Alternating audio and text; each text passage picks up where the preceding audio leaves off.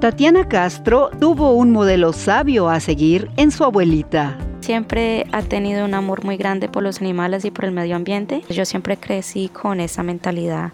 Hoy, ella aporta su granito de arena como parte del proyecto Mil Millones de Ostras, que tiene como objetivo restaurar 100 millones de ostras en el puerto de Nueva York ponemos ostras en el agua para que ellas puedan filtrar el agua y tratar de eh, mejorar la calidad. No solo filtran agua, pero también están creando un espacio para otros animales acuáticos y plantas. Le encanta abrir oportunidades para estudiantes.